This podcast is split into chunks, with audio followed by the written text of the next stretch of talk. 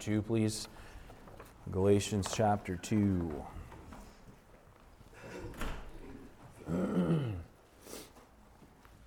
Our text verses tonight are going to be verses 1 through 10. And we started this last week, and we'll look through a couple of things here as we work through these verses. Follow along. Verse 1 Then 14 years after, I went up again to Jerusalem with Barnabas and took Titus with me also. And I went up by revelation and communicated unto them that gospel which I preach among the Gentiles, but privately to them which were reputation, lest by any means I should run or had run in vain. But neither Titus, who was with me, being a Greek, was compelled to be circumcised, and that because of false brethren unawares brought in, who came in privily to spy out our liberty which we have in Christ Jesus, that they might bring us into bondage. In whom we, to whom we gave place by subjection, no, not for an hour, that the truth of the gospel might continue with you. But of these who seemed to be somewhat, whatsoever they were, it maketh no matter to me. God accepteth no man's person. For they who seemed to be somewhat in conference added nothing to me.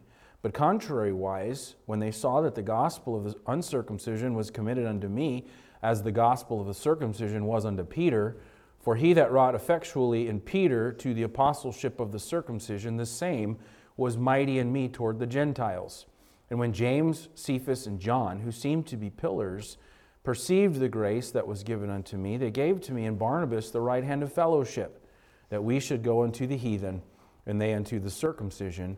Only they would that we should remember the poor, the same which I also was forward to do. Are we on here, brother? We good? Okay. Um, when we come to the, this passage of Scripture, it's a, it's a continuation of chapter 1. And Paul is giving a defense of himself, he's giving a defense of the gospel. Uh, and we're reading a narrative here, we're reading a testimony, and when you come to passages like this in the Bible, sometimes it's a little tedious. I mean, sometimes you have to go back and you have to understand what the context is, what's going on in this. And we did some of that last week to try to give you some history, some background of what is happening. And you notice when Paul says in the first verse, then 14 years after I went up again to Jerusalem with Barnabas and took Titus with me, he's talking about something of the past and what he's talking about is, is I believe, to be the time when, when he went to Jerusalem with Barnabas and Titus, when they call it the Jerusalem Council.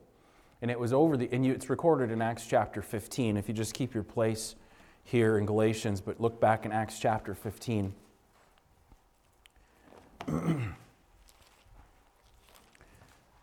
Verse 1 and certain men which came down from Judea taught the brethren and said, Except ye be circumcised after the manner of Moses, ye cannot be saved. When therefore Paul and Barnabas had no small dissension and disputation with them, they determined that Paul and Barnabas and certain other of them, which would have been Titus, should go up to Jerusalem under the apostles and elders about this question. And so I believe this is the, the context in which Paul is talking about. Now, he's talking to the church in Galatia, and he's reminding or retelling something of the past, and it's dealing with the exact same issue that they were facing in the churches of Galatia. And the issue was that there were those false teachers who were trying to add to the gospel of grace. In other words, they, they were trying to make it so that Gentiles, if they were to be saved, also had to be circumcised or keep the law of Moses. And so they were adding a work to salvation in Christ. And Paul is defending the gospel of Christ that it's by grace through faith in Christ alone. Nothing to it, nothing taken away from it. And that's why Paul marveled in verse 6 of chapter 1 I marvel that ye are so soon removed from him that called you into the grace of Christ unto another gospel. Paul was shocked that they could so easily desert Jesus Christ to another gospel, which is not another, he says. It's not another one of the same kind. It's a false gospel. It's not equally powerful or effective. And so, this is what we're dealing with here. And these Judaizers, the ones who were teaching this false doctrine, were men, were people who were supposedly Christian people, but they were following Paul everywhere he went in all the different towns and cities that he was preaching the gospel, and they were dogging his steps. And they would come in and try to pervert the gospel. And that's what Paul says. There'd be some who trouble you and would pervert the gospel of Christ. And so, Paul's statement, or Paul's reason for writing, is actually given to us again, or remind, we're reminded of it in chapter 2 in our text. Look at verse 5 again. He says, To whom we gave place by subjection, no, not for an hour, that the truth of the gospel might continue with you. And so that final statement of verse 5 reminds us again of the reason why Paul wrote this book, so that the gospel, the real gospel, would continue with you. Now, what it tells us is that Paul was in a battle. Paul was in a battle for truth. He was in a battle against those propagating a false gospel. And they were, again, in this case, they were called Judaizers. They, they were Jews from Jerusalem who had come into the region of Galatia in, in the Gentile world, purposely following Paul into the churches that he had, had established in the, in the region of Galatia. There were a number of cities where Paul had planted churches. And we know that it's not just one church that Paul's writing to, it's an entire region, several churches. And the book of Acts tells us all the places that Paul went to planting churches, but they followed him and they dogged his steps and they came into these churches preaching a different gospel, another gospel. And Paul was shocked that these Galatian believers, these church members in Galatia, had even given them ear, number one, but so soon. And so Paul is defending the gospel of Jesus Christ in chapters 1 and 2. He's going to start to uh, make a, a, a very clear and powerful argument in chapters 3 and 4 that salvation is by grace alone through faith alone in Christ and not of works. No man is justified by the works of the law. He's going to lay that out. And then in chapters 5 and 6, Paul's going to get to the practical side of the doctrine. What flows from your life then if you're truly changed by the gospel of Jesus Christ? And we'll see all of that. But, but right now, we're working through this narrative. And sometimes it demands a little bit of us. It demands a little bit of thinking and it demands a little bit of going back and finding out what all this is about. And I don't want you to, to become bored. All scripture is given by inspiration of God and it's profitable for doctrine, for reproof, for correction, for instruction in righteousness, all right? And, and sometimes the Word of God demands that of us, and you need to pay attention uh, as we walk through it. But the main part here that you need to be aware of is that Paul is defending the gospel of Christ, and he did that his entire ministry. From beginning to end, Paul defended the true gospel of Jesus Christ. Now I want you to go over to 2 Timothy chapter 1. Keep your place here again in Galatians. But just look in 2 Timothy chapter 1. In 2 Timothy, what needs to be noted here is that this is the end of Paul's ministry, the very end of it. He's about ready to finish his course, and he's about ready to, uh, to give his life. And Paul writes this letter to preacher Timothy. And he says in chapter 1 in verse 10, he says, But is now made manifest by the appearing of our Savior Jesus Christ, who hath abolished death and hath brought life and immortality to light through the gospel. So Paul says we have life and light through the gospel. And then he says, Whereunto I am appointed a preacher. So he says, I'm appointed a preacher of the gospel, an apostle, and a teacher of the Gentiles.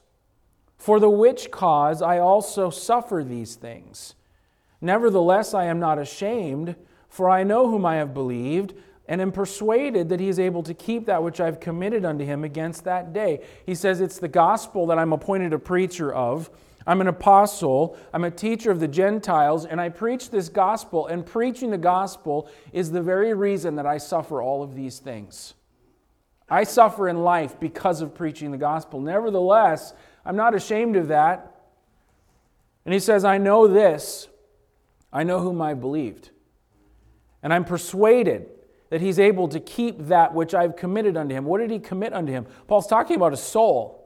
He says, I'm persuaded that God's able to keep my soul. When the hour of death comes, I am convinced that I'm going to be in the presence of the Lord. So he says all those things, and he's about ready to, to, to go on. He's about ready to die very soon. And notice what he says in verse 13 to Timothy Hold fast that form of sound words which thou hast heard of me in faith and love which is in Christ Jesus. That good thing which was committed unto thee, keep by the Holy Ghost which dwelleth in us. What is Paul talking about to Timothy here? He says, My job is about done. I've been appointed a preacher of the gospel. I've suffered all of these things. And then he says, Now your job, Timothy, is to hold fast the sound words that you've heard of me. And, and he says, That good thing which was committed to you, keep it by the Holy Ghost. He's talking about the gospel of Jesus Christ. The thing that's been committed to you, Timothy, is to protect and keep the gospel of Jesus Christ and be faithful to it by the Holy Ghost. The last book that Paul ever wrote was 2 Timothy. And in 2 Timothy, he's passing on the responsibility for the gospel, for its preaching, for its protection, for its preservation to his own son in the faith, Timothy. Now, lest we think that that was then and that was only for Timothy, when we read in Jude in verse 3, Jude says, Beloved, saints of God, when I gave all diligence to write unto you of the common salvation, it was needful for me to write unto you and exhort you that you should earnestly contend for the faith which was once delivered unto the saints. And Jude gives this idea and this responsibility to saints of God to contend for the faith. Paul defended the gospel. Paul defended the faith his entire life, his entire ministry. He passed on the, uh, to Timothy, telling him, You also have the same responsibility. When we read in, in 1 Timothy chapter 3 and verse 15, Paul said, But if I tarry long, that thou mayest know how thou oughtest to behave thyself in the house of God, which is the church of the living God the pillar and ground of the truth. All of a sudden, we find that all of that responsibility now comes and rests squarely on our shoulders as a New Testament church. To be defenders of the truth. The church of God is the pillar and the ground of the truth. We have the same responsibility with the gospel stewardship of the truth. Now, I said all of that because we're going to make some applications in a minute here, but everything that Paul wrote was about the gospel. It was the heart of his life. In Romans, he said, I have to preach the gospel. I have to. Why? Because it's the power of God unto salvation. I'm not ashamed of the gospel of Christ. To the Corinthians, he said, Necessity is laid upon me. Yea, woe is unto me if I preach not the gospel of Jesus Christ. He said to them, I don't want to know anything among you save the gospel of Jesus Christ. He was relentless in his proclamation of the gospel. He was relentless in his defense of the gospel. And because of that, Satan and his emissaries and his detractors and his liars and his deceivers and his false teachers dogged his steps in opposition to the gospel that he preached everywhere he went. That's really what we're dealing with. As Paul writes to the church in churches of Galatia. And we need to understand what's all behind that. What is it that Satan wants to do? Well, Satan, first of all, he wants to prevent people from hearing the true gospel at all and even and being saved. He doesn't want people to come under the sound of the gospel because faith comes by hearing and hearing by the word of God. The Word of God leads a person to understand their guilt before God and leads a person to understand that they have no hope without Christ and they run for mercy to the Lord Jesus Christ for pardon for their soul. Satan doesn't even want people to hear the gospel, first of all. But secondly, if he can't get people from hearing the gospel, and maybe there are people who, who truly get saved, he would want to take believers who have believed the gospel and who have been saved and then try to convince them that, you know what, this gospel that you have, you're a little too strict with it. In order to get people to come in, you probably should water it down a little bit. You should change the message a little bit so that we can share our faith and so more people can hear the gospel. He wants to try to do that. There's so much of Christianity today that wants to lighten up the gospel, to loosen it up, because they don't want the offense that comes with preaching the true gospel. They don't want the rejection that might come with it. They don't want the hostility of the world that comes with preaching a true message. Paul faced all of those things. You know what they do want? They want the popularity that comes with finding a compromising message that people are willing to accept. But anything that alters the gospel only comes from the darkness. And Paul said, If anybody preaches any other gospel than I've preached unto you, let him be accursed. Let him have the destruction of God in his life. So, here they come, these false teachers into the regions of Galatia. And they go into the churches and they begin to confuse the believers that Paul poured his life into. And they try to discredit him and the message that he preached. And Paul is shocked that they've deserted Christ so quickly. And he writes this letter to them to the point where he is crystal clear on the gospel that it is by faith alone, that it is by grace alone, apart from any kind of works of the law. And he's defending his message and he's defending his ministry in chapters 1 and 2. And that's what we're reading about here. That's where we are. Now, the reason he's doing that and the reason he's giving this testimony in chapter 2 is because in chapter 1, he first of all said that the message I preach, the gospel I preach, I didn't get it from men. It didn't come by men, it came from God Himself. My calling wasn't from men, my calling was from God. The message I preach, I didn't get it from the apostles in Jerusalem. In fact, I haven't even been around them. I haven't even seen them. I couldn't possibly have got it from them. And so he says that in chapter 1, but then he gets to chapter 2 and he makes another argument. And the argument that he's making is even though I did not get my message from the apostles, what you'll find is that the message we're preaching is the same message, it's the same gospel, and these are false teachers.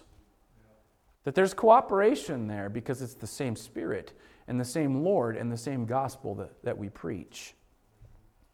So, let's just look at some of these verses here.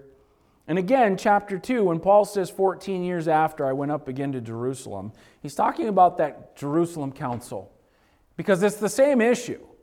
That there were those who came into the church at Antioch. We read it in Acts chapter 15. If you go back there again, just look in Acts 15. So, Paul has come back from his first missionary journey. The end of chapter 14 tells us that he abode a long time with the disciples back in Antioch, the church that he was sent from. And then, right away in chapter 15, and certain men which came down from Judea taught the brethren and said, Except ye be circumcised after the manner of Moses, ye cannot be saved. Exact same issue. Paul says, I've seen this before, I've dealt with this before. And he's telling this to the churches of Galatia. This very issue I've dealt with before. And here's what happened. And Acts 15 describes for us and tells us what happened. But that's what we read in chapter 2. Paul says, Here's what happened. I went to Jerusalem for this very issue, and we talked about this very issue. And I want you to know there's agreement between the apostles of Jerusalem and the gospel that I preach as well. So, verses 1 through 5, go back to our text, Galatians 2, in verses 1 through 5, Paul tells the reason that he made this trip to Jerusalem. He says in verse 2 I went up by revelation and communicated unto them that gospel which I preach among the Gentiles. But privately, to them which were of reputation, lest by any means I should run or had run in vain. But neither Titus, who was with me, being a Greek, was compelled to be circumcised. And that because of false brethren, unawares brought in, who came in privately to spy out our liberty which we have in Christ Jesus, that they might bring us into bondage, to whom we gave place by subjection, no, not for an hour, that the truth of the gospel might continue with you. So Paul tells the reason why he went up to Jerusalem. Paul went up to Jerusalem 14 years later, which, if you go back and do the math, some say it would have been 17 years from the time of his conversion or 14 years from the time of his conversion. Either way, Paul went back many years later and he went with Barnabas and he brought Titus with him. His companions were important. This was calculated. Barnabas was an important person to have with him because he was Paul's uh, companion in the gospel, and the apostles knew who Barnabas was. He was a companion in ministry, and he would have been a very important person to have as a representative of the Jewish support of the gospel message that he preached.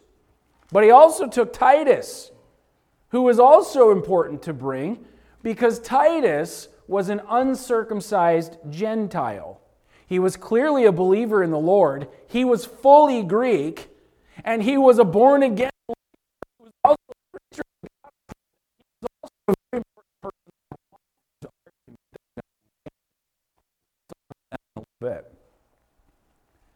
Paul's express reason for going to Jerusalem is found in verse 2.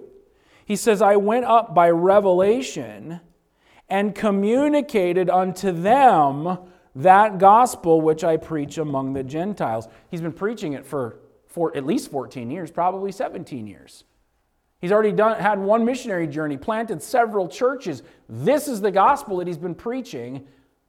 He has not had communication with the apostles in Jerusalem. And so he says, I went to communicate to them and show them the gospel that I've been preaching all of these years. The word communicate means to lay before. And so he says here, I'm going to lay, I want, went to lay before the Jerusalem leaders the gospel that I've been preaching all these years. Now, why did Paul do that? Did he do it for affirmation? Did he do it for, you know, approval? I don't believe that Paul did this because he went for their approval. Because the Bible says here, I went up by revelation. In other words, what he's saying is, I was told to go. He says, I didn't do it uh, because I was searching for affirmation or recognition or approval from them. I went because I was told to go. I went because of revelation. In other words, God told me to. It was clearly from God, and Paul faithfully obeyed it. And it shows us that Paul was not seeking approval from the leaders, he was acting under the authority of Christ directly. Now, what's interesting about this is when we read in Acts chapter 15, again, hold your place here, but go there. Notice the wording in Acts chapter 15, in verse 1. And certain men which came down from Judea taught the brethren and said, Except ye be circumcised after the manner of Moses, ye cannot be saved. When therefore Paul and Barnabas had no small dissension and disputation with them, they determined that Paul and Barnabas and certain others of them should go up to Jerusalem unto the apostles and elders about this question. Notice the word they. They determined that Paul and Barnabas should go. Where are they? Where is he? He's at home at the church in Antioch. The end of chapter 14 tells us that Paul came back from his missionary journey and he spent a long time. He rehearsed with the church all that God had done with them, and he spent a long time with the brethren in Antioch. When they determined that Paul and Barnabas should go, I think it's talking about the church. The church determined that Paul and Barnabas should go. So, how do we reconcile that when Paul says in Galatians 2 that I went up by revelation? The Lord told me to. Well, here's how I would reconcile it. I would reconcile it like this God told him to do it because it was God's will, but the church ratified that it was the Lord's will that he do this. Now, let me make an application about that. A man can say he's called to preach because a church can't call somebody to preach, a man can't call somebody to preach. Only God calls somebody to preach. But a man can say he's called to preach, called of God, but the authority to preach the gospel was given to the Lord's church. And if there is a man who's called to preach, guess what? The church is going to see it and know that the hand of God is there, and the church is going to ratify the will of God in a person's life. So when you get these guys who, hey, I'm preaching the gospel, and in fact, there wasn't, it wasn't that many years ago there was a, a guy uh, that I was talking to and trying to deal with, and there was another guy who was a preacher from some other state, you know, in the lower 48, and it was, it was a native man.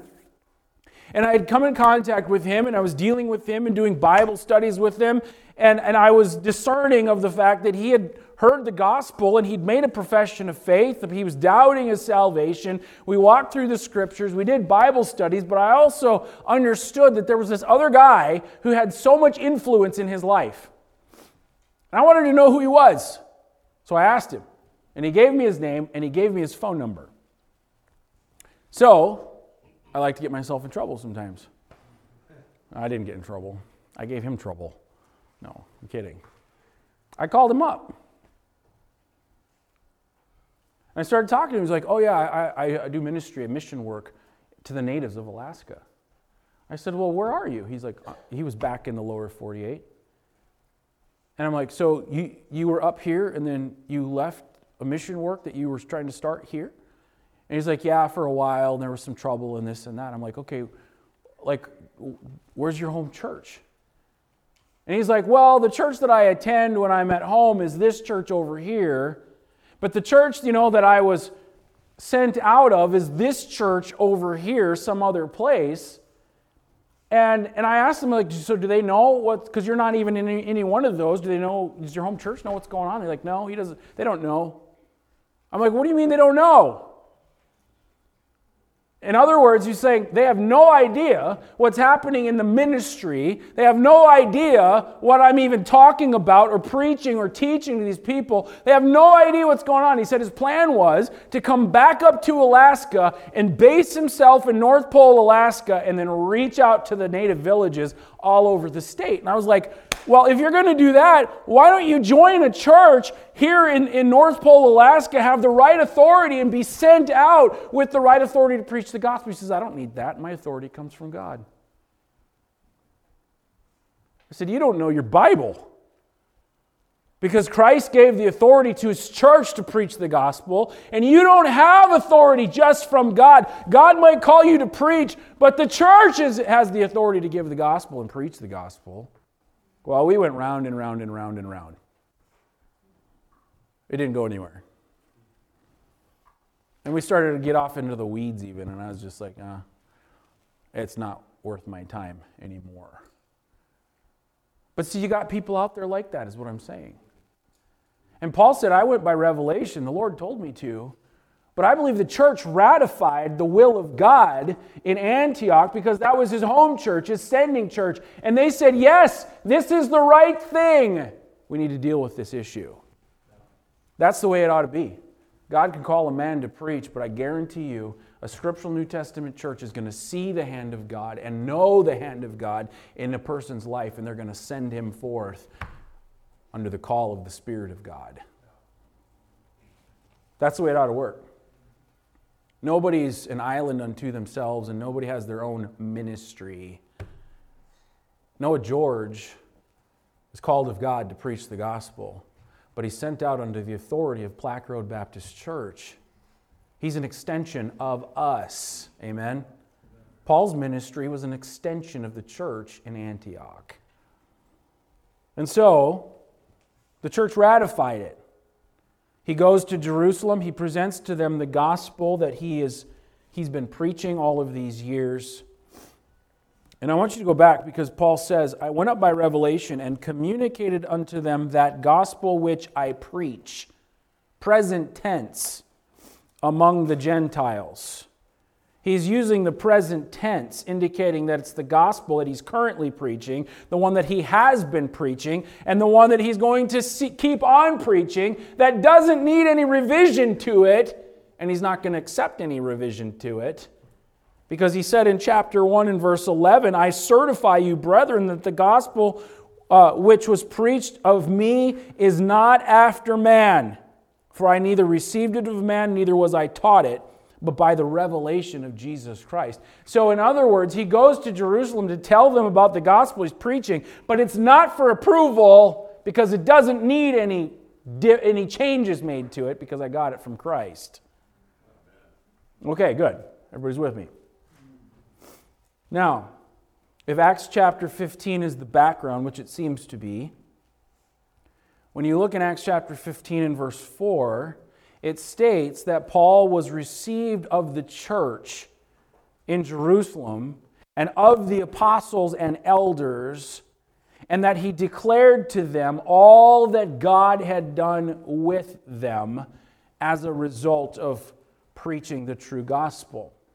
So he declares to all of them all that God has been doing, but then he makes note that it's a private message or a private meeting to those who were of reputation. He says in Galatians 2, in verse 2, he communicated unto them the gospel I preach among the Gentiles, but privately to them which were of reputation, lest by any means I should run or had run in vain. Now, what is Paul saying, or what is he meaning when he says to those of reputation? So he generally declares all that God was doing, but he has this private meeting with those who seem to be of reputation. Well, he, I don't believe he's speaking derisively here of those who are of reputation. I think what he's doing is simply responding to the accusation of the Judaizers who were comparing him. Remember, he's defending his ministry.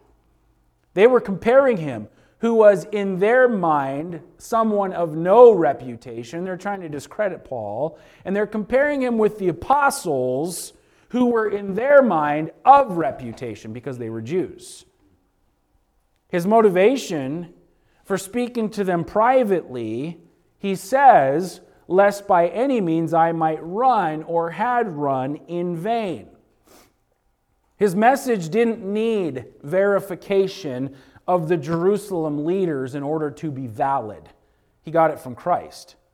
However, having their cooperation and having their agreement that we're preaching the very same gospel would actually greatly enhance the success of his ministry. And he didn't want to do anything to hinder that. Besides that, there were those who had snuck in privately, who wished to cause problems. And so it's possible as well that Paul wanted to meet privately because he didn't want those Judaizers interfering with the meeting that they had. And he says, now notice verse 4. Verse 3 says, But neither Titus, who was with me, being a Greek, was compelled to be circumcised, and that because of false brethren, unawares brought in, who came in privately or privately to spy out our liberty, which we have in Christ Jesus, that they might bring us into bondage. He says, he says there wouldn't even have been need for, for a private meeting if it weren't for the fact that these false brethren snuck in to spy out our liberty, which we have in Christ, in order to bring us back into bondage. And then Paul makes it very clear that he didn't yield to them at all in verse 5. To whom we gave place by subjection, no, not for an hour, that the truth of the gospel might continue with you. He makes it clear that he didn't give them a place even a little bit, and the reason was so that the truth of the gospel might remain or be permanent with you, you Gentile believers. And it tells us something that Paul is really passionate about the gospel of Jesus Christ and defending it. And the application for us is this love of Christ and love of the gospel demands a strong stance for the gospel. Paul loved the people in the churches of Galatia. He says, he says here, so that the, the gospel would remain permanent with you. He's, he's talking about concern for them, love for them, and love for Christ, and love for the gospel, and love for the souls of men demands a strong stance on the gospel. A false gospel would ruin their lives. A false gospel would destroy the churches. A false gospel would condemn souls to hell. That's what was going on.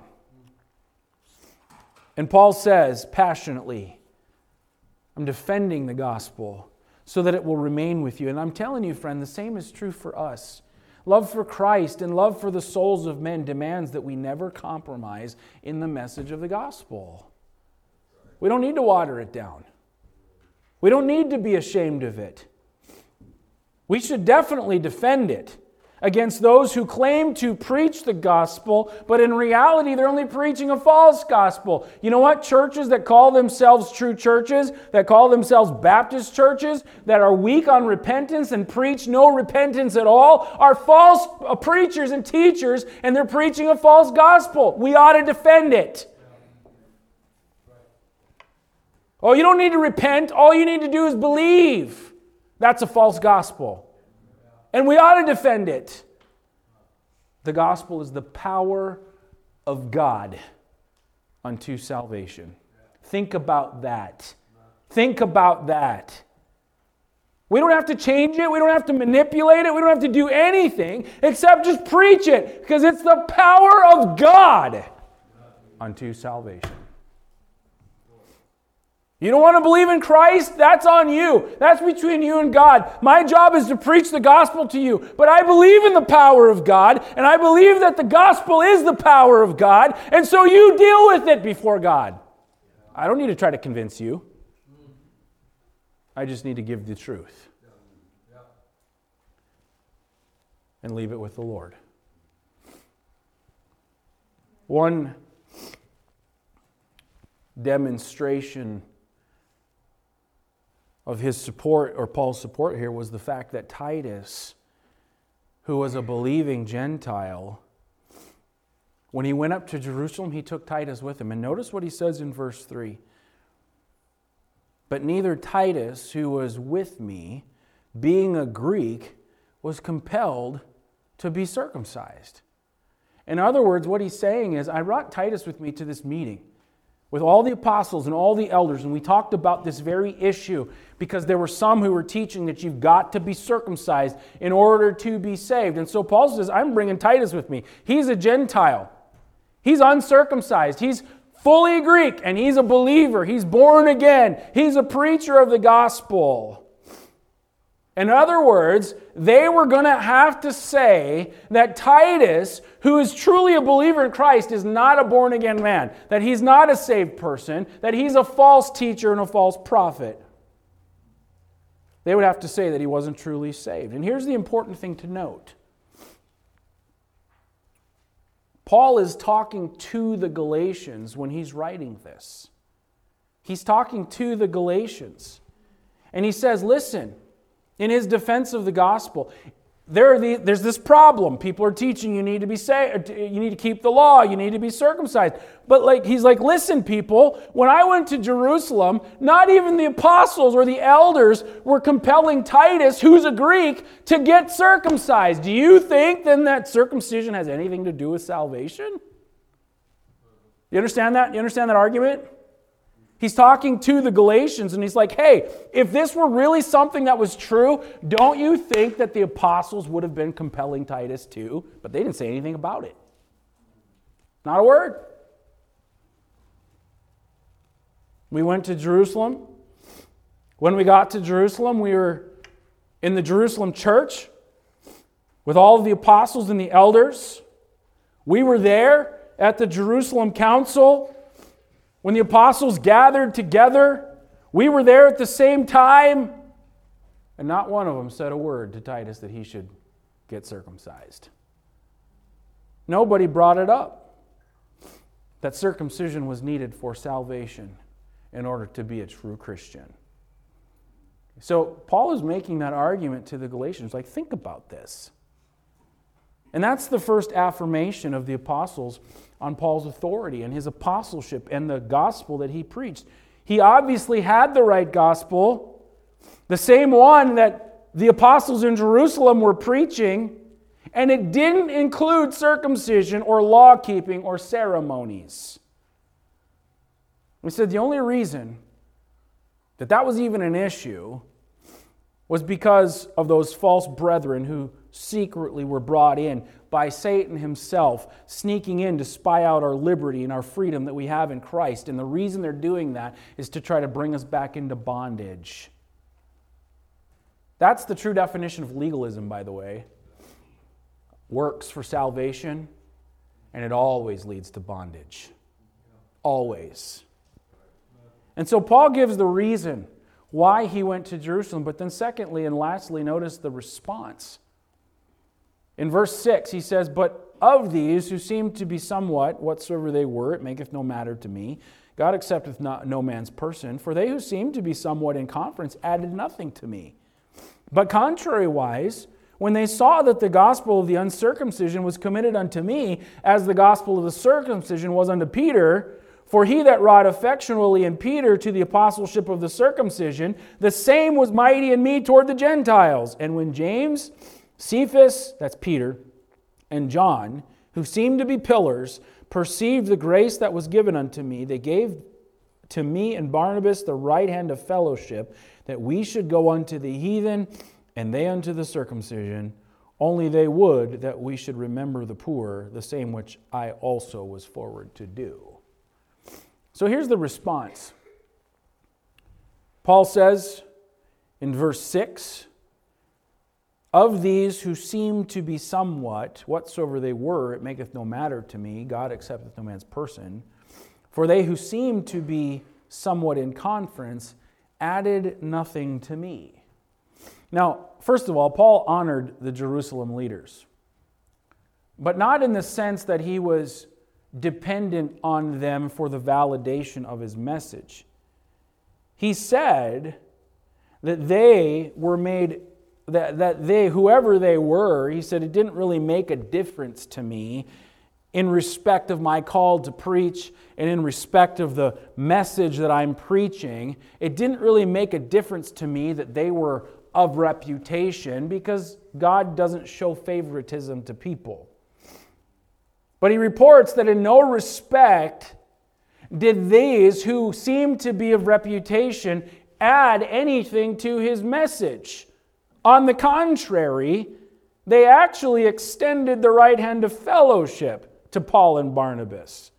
In other words, he's telling the Galatian believers that the apostles recognized that the gospel for the uncircumcised the Gentiles, had been committed to Paul and Barnabas by the grace of God, and that the gospel for the circumcised, the Jews, had been committed to Peter. And he says, The message that I've been preaching, they didn't change it, they didn't add anything to it. It's the same message that they were preaching. And he says here that they understood that God's grace and the Spirit of God was given to me to preach the gospel to the Gentiles, just like the, the Spirit of God and uh, was given to Peter to preach the gospel to the Jews. Now, don't be confused, and I don't think you are, but don't be confused by the wording when he says they saw that the gospel of the uncircumcision was committed unto me as the gospel of the circumcision was committed unto Peter. He's not talking about two gospels there. So don't be confused by that. There's only one gospel, just two different assignments to the Jews and to the Gentiles. And it was the same Holy Spirit who worked effectively in Peter for the apostleship to the Jews that also worked effectively in the Apostle Paul for the apostleship to the Gentiles. Same gospel, same message, same spirit, two different assignments. Now, let me just say this by way of application. Paul talks about himself as an apostle called of God. He talks about Peter, James, and John as those who seem to be of reputation. He talks about them in a, in a, in a, a manner that was, that was uh, respectful and so on. But ultimately, it's not about people. Ultimately, it's not about men. Ultimately, it's not about who they are. It's about God. It's about the gospel of Jesus Christ. And listen, it's never about people. Paul says it's not about who I am as a preacher. It's not about who Peter is, or James is, or who John is, or who anybody else is. It's about the gospel. And listen, if there's, if there's an agenda going on amongst the preachers of a church, there's something really wrong. I don't need accolades for myself. But if there's a preacher who's trying to gain recognition or who's trying to hold on to recognition or who's trying to gain something for himself with an agenda, there's something really wrong. Because it's not about people. But you know what? There's a lot of man worship in churches. There's a lot of man worship in Baptist churches. And it better be about the gospel and about Jesus Christ. It was the same gospel and they saw it. The Jerusalem leaders saw it, that it was the same gospel. And Paul says, I, I was called by God to the Gentiles. Peter was called of God to preach the gospel to the Jews. Two different worlds, the Jewish world and the Gentile world, but the same gospel. So then Paul says to the Galatians, I was there. I laid out this gospel to them that I've been preaching all of these years. And you know what? They didn't add anything to it. What is it Paul is saying to them? The gospel that I've preached to you, it's not about works. It's not about anything other than Jesus Christ and Him crucified. It's, it's by grace through faith in Jesus Christ and nothing added to it. They didn't change anything or add anything to the gospel that I've been preaching because it's the same one that they preach. In fact, he says, look at verse 9. So then Paul says this. So he's, he's telling the Galatians this. They didn't add anything to it. He says, In fact, when James, Cephas, and John, who seemed to be pillars, perceived the grace that was given unto me, they gave to me and Barnabas the right hands of fellowship, that we should go unto the heathen and they unto the circumcision. That's really significant. In our culture, we shake hands with everybody, right? Like we greet somebody like, hey, how you doing? Give them the right hand. In that culture, and this wording, it's a lot more significant. When they reach out and give them the right hand of fellowship, the wording and the definition of it, what it actually means is partnership. And what he's saying is they partnered with us in preaching the same gospel to the whole world. I think that's pretty awesome. Partnership in the gospel. But then you look at verse 10. Paul makes this caveat. He says, Only they would that we should remember the poor, the same which I also was forward to do.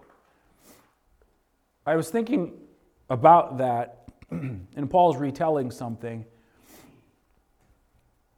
but an application came to my mind as I was thinking about this. Paul says they didn't change anything about the gospel. But the only thing that they would have added was to remind us to remember the poor. The same which I also was forward to do. Verse 10 has this very small phrase but it's loaded with significance. The only thing that they added was that Paul and Barnabas, in their ministry, remember the needs of the poor. which Paul said, I was already forward to do. The word means eager. I was eager to do. And in typical fashion, that was something that was that Paul was more than happy and ready to help with the needs of the poor. In fact, go through his ministry. Go through his life, and what do you find? The Apostle Paul, whenever there was needs, Paul was right there, ready to lend a hand or to do something to meet the need that somebody had. The reason for Paul, why he was eager to do this, was this sound doctrine will always lead to practical Christian love and concern. When you have the true gospel of Jesus Christ and you preach the true gospel of Jesus Christ, it will always lead to practical action with love and concern. Now, this is talking about the needs of the poor. And that brief thought of remembering the poor, listen, that is something for us as well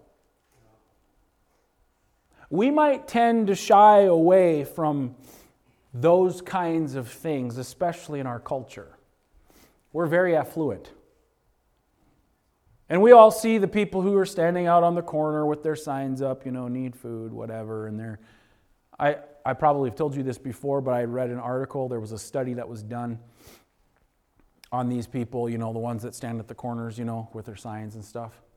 And it's funny in Alaska because you drive, you know, by Fred's parking lot and you see these guys standing there in their, their full Carhartt winter gear. I'm like, I don't even have that stuff. You know what I mean? Like, how do you afford that if you don't have any money?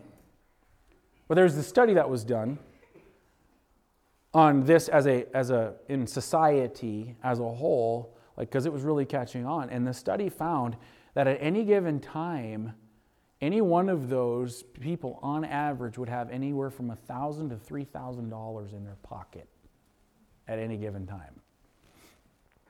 They're not in need. And we see that kind of stuff and we shy away from it, and rightfully so. I'm not going to necessarily have pity because you're not really poor, you're trying to pull a scam.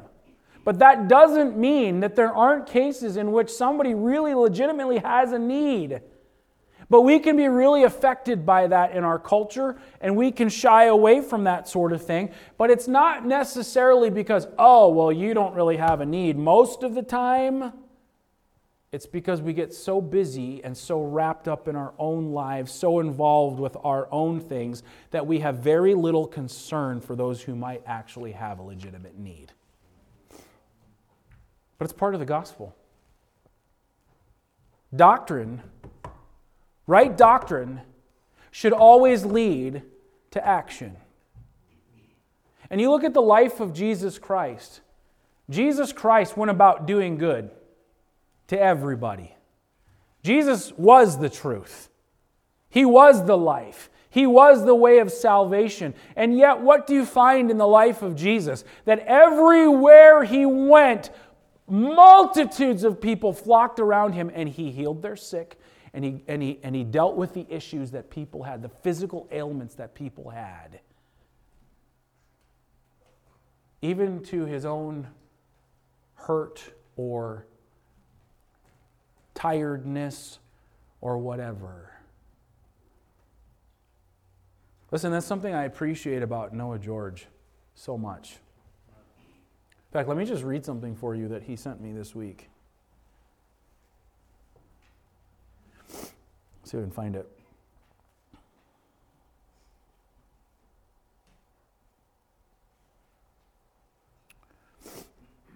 He said, Pastor, could someone wire me $3,000 sometime this week?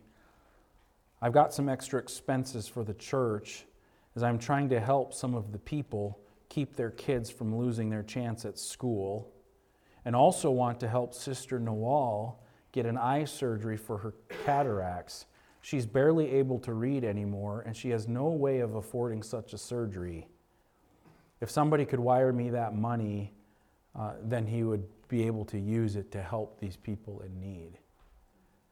That is just a small reflection of of his entire ministry. He's always doing things like that of his own accord to help people with legitimate need. And it always inspires me because you know what? His, his approach isn't like, I'm just meeting all these physical needs. Obviously, it's, obviously, it's for the purpose of, of, of getting them the gospel. But he's the one who highlighted it for me, even in my own life, that listen, listen, you don't have a true gospel if you don't really have compassion on people. True Christianity doesn't say, well, be warmed and filled and doesn't do anything for the need of the body. What I'm simply saying is this if we fail to show compassion when the need is legitimate, we actually deny the very gospel we say we believe.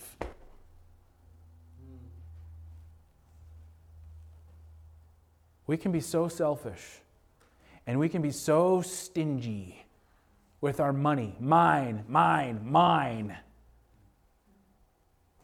but you know what? That's not the attitude of Christ. That's not the attitude of the gospel that we are supposed to preach. And so Paul said, the only thing that they added was just remember the needs of the poor. But Paul said, I was already eager to do that because that was his life. And you could study that out. You could see that over and over and over again in his life. And that ought to teach us something. Because you know what? We get tight, we become tightwads with our money and our time. And we don't have, excuse me, we don't have time for the neighbor across the road who actually has a legitimate need. We don't have time to go out of our way to be a blessing to someone else so that we can actually show the love of Christ that opens their heart to the gospel. Don't have time for that. Because we're too busy with our own plans and retirements and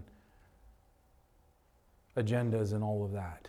But let's not be those kinds of people. That's not who Jesus Christ was. And if we fail to show compassion when there's a legitimate need, we deny the gospel that we say we believe. So, let me wrap it all up here. What is Paul saying to us? What is he saying to the Galatians? Well, he's saying, I'm a true apostle, called of God. I preach the true gospel given by God. It was the very thing that changed my entire life. He gave his own personal testimony. My testimony validates the power of this gospel. And then beyond that, the apostles and the leaders of Jerusalem, listen, they preach the same one. That's what he's saying to the Galatians. There's only one gospel. Whatever these guys are teaching is another gospel, it's not another one of the same kind. Now, there might be different methods in getting the gospel out, but there's still only one gospel that's the power of God unto salvation, and it's to those who believe. And so, this portion reminds us Paul is, what is he dealing with? He's dealing with defending the gospel, and it reminds us that we've got to be willing to take up the fight, defend the gospel of liberty in Christ even amongst those who call themselves true and who say they preach the gospel, sometimes there's still a line that needs to be drawn.